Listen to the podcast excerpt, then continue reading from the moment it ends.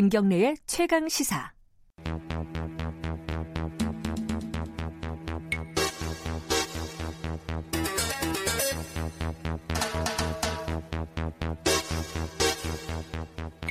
네, 어, 사건 사고의 이면을 들여다보고 깊이 있게 파헤쳐보는 시간 추적 이십 분. 오늘 라인업이 드디어 확정이 됐습니다. 그간에 수많은 시행착오를 겪다가 박주현 변호사님 나와 계십니다. 안녕하세요. 네, 안녕하세요. 변호사 박주현입니다. 장용진 아주경제 기자님 나와 계십니다. 안녕하세요. 안녕하십니까. 그러니까 변호사 두 분이랑도 해보고 기자 두 분이랑도 해봤는데 아 이거 아닌 것 같다. 아, 그래요? 이제 변호사 한 분과 기자 한 분이 하는 게 예. 어, 이게 조합이 맞겠다. 아... 예, 라는 걸로 일단 이제 뭐 의미 부여를 좀 해보고요. 기분은 좋네요. 라인은 합, 그러니까. 확정됐다 그러니까 예. 경쟁자를 떨치고. 예.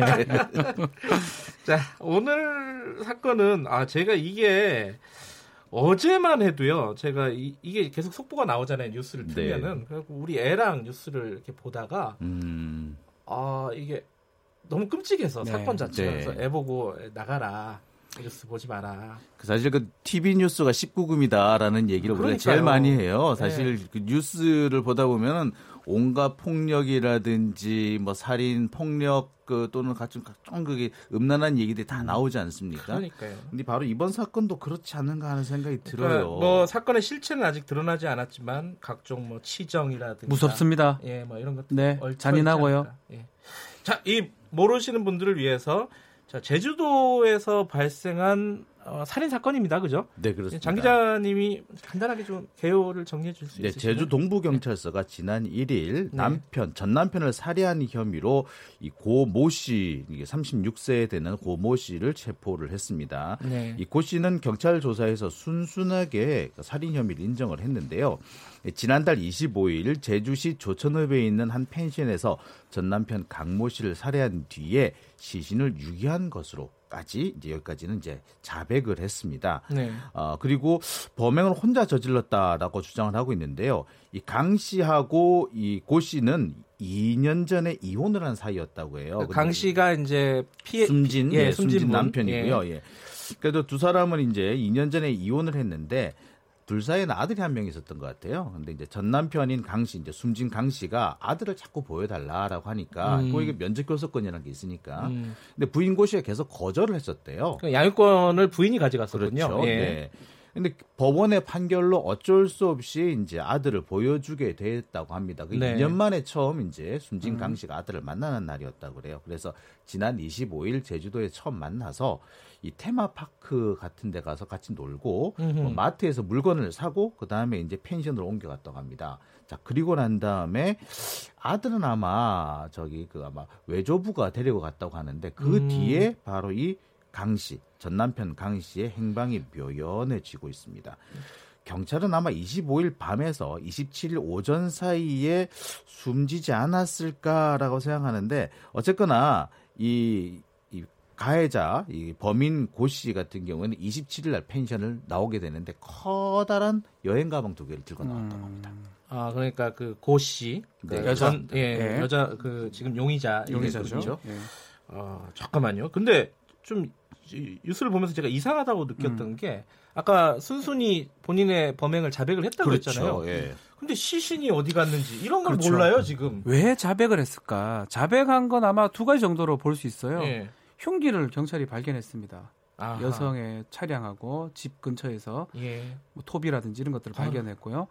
그리고 루미놀 반, 반응이라고 그 모텔에 시약 검사를 해보니까 비산jel이라고 그럽니다. 피가 상당히 튀었는데 그거는 사람을 공격할 때 나는 음. 반응입니다. 그 두 가지를 봤을 때 뭔가 가해를 했을 거로 보이고 여성이 그 당시에 씨씨티비에 모텔에 포착이 되기 때문에 네. 그 부분은 인정을 하는데 문제는 그렇다면 그 이후에 시신의 유기라든지 그 장면에 대해서는 얘기를 지금 안 하고 있거든요. 왔다 갔다 합니다. 음. 아마 이런 그 두 가지는 자백은 할 수밖에 없는데 시신을 인정해버리면 시신이 나중에 발견, 발견될 수 있, 있는 상황이고 발견 안 된다 그러면 극단적으로 봤을 때 재판 가서 시신 없는 살인 사건이 무죄가 되는 경우가 있습니다. 에이? 그런 것도 좀 생각하고 있는 게 아닌가. 굳이 자기가 시신을 얘기할 이유는 없다라고 보입니다. 어, 그래요? 그렇죠. 잔인하다는 거죠. 그런 측면을 어... 봤을 때는. 근데 지금 이제 그 진술은 나왔다 그래요. 이제 그 진술이 맞는지 안 맞는지 모르겠지만 제주도에서 완도로 갔잖아요. 네. 이십칠 일 날 오고 그래요. 예, 완도 네. 가면서 뭐 시신을 바다에 유기했다. 버렸다라고 주장을 하고 이해할 있죠. 수 없어요. 근데 불가능합니다. 제가 봤을 때. 어, 어떤 부분이 지금 백이잖아요. 그 캐리어 가방, 백에 가방. 네, 가방에 가져간 건데 예. 만약에 그 배 안에서 그걸 들고 있었다 하고 네. 그걸 들고 이동하는 것도 상당히 무게가 있을 거로 보이고요. 네. 그 모든 어떤 시신을 뭐 훼손했을 수도 있지만 그걸 갖고 만약에 유기를 하는 장면이 있었다면 씨씨티비에 포착이 됐거나 음흠. 봤던 사람이 있을 겁니다. 분명히. 음. 근데 지금 그, 그 용의자 고 씨는 본인이 거기서 유기했다고 하지만 네. 그 정도 했다고 말하는 증거는 사실 없어 보이거든요. 그냥 네. 하는 소리든지 아니면 그중에 일부만 버렸을 가능성이 전 있지 않을까 생각이 듭니다. 그러니까 지금 씨씨티비상으로는 보면은 이게 이 고 씨가 차를 타고 들어가요. 그러니까 시신을 가지고 갔는지 안 갔는지 현재로서는 명확하지 않는 없고요. 거죠. 차를 타고 어디로 들어간다고요? 그러니까 버, 그 배에 같이 아, 타는 배에 예. 아, 차를 캐리어 같은 거죠. 예. 예. 차를 타고 배에 타는기 때문에 예. 지금 그 시신을 과연 가지고 탔는지 아니면 예. 그 전에 버렸는지도 확실하지가 않습니다. 그런데 아까 말씀하신 것처럼 배에서 버렸다면 분명히 누군가에 의해서 목격이 됐거나 씨씨티비 요즘 배에 씨씨티비가 거의 다 있거든요. 있죠. 그렇죠. 예. 그리고 예. 완도에서 제주 가는 배가 이 사람이 항상 나와 있어요. 그러니까 음. 그래서 사람 어떤 다른 사람 눈을 피해서 음. 뭔가를 버린다, 더군다나 이렇게 커다란 가방을 버린다는 것은 사실상 불가능하다고 봐야죠. 음, 예. 그러면 그 진술은 좀 신빙성이 좀 떨어진다. 그렇습니다. 일단 이렇게 그렇죠. 볼 수 있고 그렇게 그렇게 생각하면 아까 말씀하신 시신의 어떤 위치, 현재 위치를 음. 일부러 얘기 안 하는 상황일 그렇죠. 가능성이 높다. 또 그 음. 이후에 행적을 보면 서울도 갑니다. 원래 이분이 이제 청주, 청주 사람인데요. 그렇죠, 네, 청주 예. 사람인데 온 데를 다 댕겨요. 사흘 정도나 계속해서 돌아다니고. 왜, 왜 그래요? 그러니까 그거를 와, 그걸 얘기 좀 아침부터 이런 얘기하기 좀 그런데 좀 뭐 순화, 순화하셔서 순화해서 예. 약간 약간씩 유기를 하고 있는 상황이 아닌가 생각이 아이고. 듭니다. 그러니까 아. 이 보면은 톱이 발견됐다라는 음. 점이고 그다음에 사실 커다란 여행 가방이 발견됐다. 이제 두 커다란 여행 가방을 거기서 새로 구입을 해요. 제주도에서. 아, 그래요? 그런 걸 음. 보면은 사실 시신을 훼손을 했을 가능성이 가장, 가장 커 높고요. 보입니다. 그리고 시신을 훼손을 한 번 하기가 어려워서 그렇지 일단 훼손하기 시작하면 약간 이게 그 뭐라고 그래야 됩니까? 이렇게 좀 그 면역 같은 게 생기는 거죠. 음. 그래서 지금 상황으로 보자면 차라리 아마도 어, 이게 돌아다니면서 조금씩 조금씩 유기를 하지 않았을까. 그럴 가능성이 현재로 가장 유력해 보입니다. 범행을 저지르고 원래 사람 심리라면 완도 아니면 청주로 바로 와야 됩니다. 음흠. 그렇죠. 상, 상, 상황이 그런 상황이라면. 예. 근데 서울까지는 갈 이유가 전혀 없는 거거든요. 예. 그러니까 사 일 동안 왔다 갔다 한다는 거는 뭐 다른 사람을 만났다는 행적도 없다고 봤을 때는 어쩌면 그것을 분리해서 그럴 가능성이 좀 커 보이는 그 상황이라고 지금까지 보입니다. 이 상황을 보면은 이 범인 고 씨가 여러 가지 뭐 심리 현상이 있는 것 같긴 한데 네. 남편 전 남편에 대해서 아주 그 심리적으로 아주 이렇게 그 증오의 감정이 많이 쌓여 있는 음. 것 같아요. 그러니까 전혀 어떤 불안한 감정이라든지 죄의식을 느끼지 못한다는 점, 순순히 뭐 범행을 인정했다는 점 이런 것을 볼 때 아마도 그 아주 강, 강한 어떤 증오의 감정을 그대로 표출하고 있지 않는가 하는 생각이 드는데. 네. 한편으로 보자면은 어 물론 이 지금 상황을 보면은 단독 범행일 가능성이 높아 보입니다만 공범을 숨겨주려고 하고 있을 가능성도 배제하기는 어려워 보입니다. 지금 공범이 있는지 없는지 여부가 명확하게 안 나와 있는 상황이죠. 그러니까 왜 자꾸 그 얘기를 하냐면 예. 고 씨가 백육십 센티미터 정도의 호려한 몸매입니다. 네. 그래서 이 여성이 남성을 그냥 살해하기는 쉽지가 않거든요. 음. 둘이가 있었고 그리고 또 훼손 부분도 마찬가지고요. 예. 그래서 공범이 있는 게 아닌가라고 추측을 하는데 지금 드러난 부분 전혀 없습니다. 그런데 공범이 있을 가능성이 있다라는 거지. 네.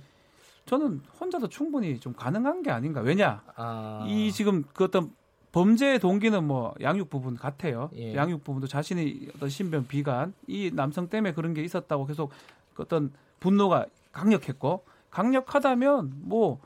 범행 동, 도, 동, 도구 준비하고 뭐 수면제를 뭐 했는지는 모르겠지만 그렇다면 충분히 혼자서도 그 분노가 크다면 음흠. 가능하지 않을까 그런 생각이 들어요. 아주 불가능한 상황은 아니다. 아니다. 계획적인 범죄에다가 도구를 준비를 했다면 충분히 혼자서도 가능하다고는 해요. 근데 지금 이제 이 사건에서 한 가지 추가로 지금 나오고 있는 게 어, 이혼을 하고 나서 네. 이 여성이 청주에서 다른 사람과 재혼을 했었단 말이에요. 그렇죠. 네. 네. 그 남자, 재혼한 남성의 자, 자녀와 네. 동거를 했었는데 같이 살았는데 그게 어, 그 아이가 죽었단 말이에요. 네, 아마 석 달 전 정도로 지금 알려져 있는데요. 예. 지난 삼월, 아, 지난 삼월로 돼 있네요. 그러니까 그게 애가 그때 네 살이었고요. 네, 네 살박이 아이인데 숨진 것으로 해서 일일구 신고가 들어왔고 경찰이 수사를 했다고 합니다. 그랬더니 어, 당시 이제 그 아이의 친아버지죠. 지금 현재 고 씨가 지금 같이 살고 있는 재혼 남편이죠. 예. 이 재혼 남편이 어, 아마 내가 다리를 아이 배 위에 올려놓고 잔 것 같다. 그래서 질식을 한 것 같다라고 이렇게 주장을 했다고 해요. 근데 네. 그 당시 이 고 씨는 다른 방에서 자고 있었고 자신과 아이가 같은 방에서 자고 있었다라고 일단 고 씨를 일단 보호해주는 그런 입장이긴 한데, 네. 어, 글쎄 뭐 물론 뭐 사고가 일어날 수는 있습니다만 네 살 정도라면은 다리에 깔려서 숨지기 좀 어렵습니다. 어렵죠. 근데 언제거나 지금 질식 쌓인 거는 분명백해 보이거든요. 근데 현재 음. 경찰이 지금 부검이라든지 여러 가지를 통해 현재 수사를 진행을 하고 있는 중인데 예. 어, 현실적으로 보면 이것이 사고사인지 아니면 뭐 고의적인 살인이었는지는 모르겠으나 이 사건 자체가 이제 그 의붓아들의 사망이 이번 사건과의 어떤 일정한 연관관계가 있어 보인다. 큰 연관관계가 있는 것 같아요. 그게 이제 아하. 경찰도 일단은 범행 혐의점을 발견 못해서. 일단은 중지된 상황입니다. 뭐 더 조사를 하고 있긴 그 하지만 아이의 사망 사건이요. 그렇죠. 예. 그런 상황인데 그게 사고사든 말씀하신 것처럼 어떤 범죄든 네. 어쨌든 간에 지금 사고의 가장 큰 원인 중에 하나가 범행 동기 중에 하나가 이 부분 같습니다. 신병 비관을 계속 얘기를 하는데 음흠. 뭔가 자꾸 꼬인다. 뭐 이런 것들이 이 전 남편한테 어떤 복수심으로 가버린 게 아닌가. 음. 특히 또 면접 교섭권 때문에 법정에서 그렇게 소란을 했거든요. 예. 사실 면접 교섭권이라는 거는 아이를 키우지 않는 일방의 배우자가 당연히 가지는 권리입니다. 네. 그거를 이혼하면서 주기로 해놨는데 그걸 안 주니까 남편이 재, 재판을 건 거거든요. 강 씨가. 음흠. 재판을 하는 와중에서도 그렇게 소리를 지르고 욕을 했다라는 거는 뭔가 분노를 조절 못하는 것도 있고 또 어떤 폭력 성향이 있었던 게 아닌가 이렇게 보입니다. 사람이 이런 경우가 있습니다. 자기가 자꾸 불행한 일이 생기면은 이것이 내 탓이라고 생각하는 게 아니라 다른 사람의 탓으로 돌리려는 경향이 뭐 누구나 다 있어요. 그렇죠. 예. 예. 그런데 이런 상황에서 이제 뭐